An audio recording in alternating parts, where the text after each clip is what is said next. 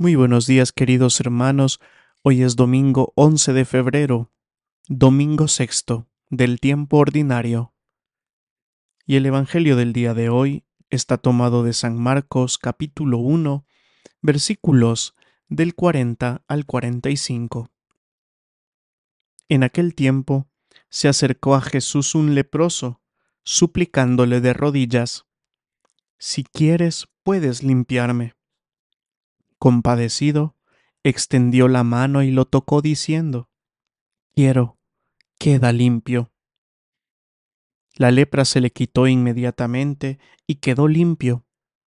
Él lo despidió encargándole severamente, No se lo digas a nadie, pero para que conste, ve a presentarte al sacerdote y ofrece por tu purificación lo que mandó Moisés, para que así le sirva de testimonio. Pero cuando se fue, empezó a pregonar bien alto y a divulgar el hecho, de modo que Jesús ya no podía entrar abiertamente en ningún pueblo. Se quedaba fuera en lugares solitarios, y aun así acudían a él de todas partes. Palabra del Señor. Gloria a ti, Señor Jesús. La pastoral penitenciaria es la encargada de la atención de los centros penitenciarios. Es el rostro de la Iglesia y de Dios en un mundo donde la compasión, la gratuidad y la generosidad se diluyen por los rincones de las celdas y muros que separan a los que han delinquido del resto de la sociedad. En la cárcel todo se paga, Nada es gratis. El mundo penitenciario es muy complejo y está lleno de múltiples aristas. No somos quienes para juzgar. En el fondo no hay nadie inocente. No podemos decir que estamos libres de pecado.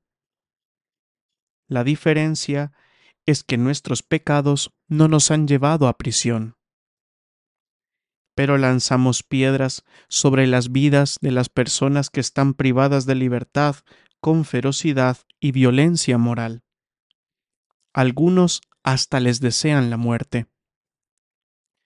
Son tantas heridas, dramas y vicios los que llevan a las personas a cometer errores y delitos, que no solamente les hacen daño a ellos, sino que se llevan de paso a quienes aman tampoco estamos haciendo apología del delito. Hay quienes deben pagar y recapacitar por sus faltas, pero todos merecemos una oportunidad. Dios no se cansa de perdonar ni de buscar a sus ovejas perdidas, aun en la celda más lejana, solitaria y fría. Los privados de libertad son los leprosos de hoy separados de la sociedad, viven en un mundo lleno de soledad, condena y sufrimientos. Sus gritos no los escucha nadie, pero son la campanilla que les recuerdan sus delitos. Se sienten impuros, indignos de cualquier amor y perdón, pero lo necesitan más que nadie. Somos pocos los que creemos y apostamos en ellos como Dios lo hace. Esa es la fuerza del bien, hacerlo aunque no lo haga o vea nadie. Jesús cuando un leproso se acercó a él, suplicándole de rodillas que lo curase, él no dudó.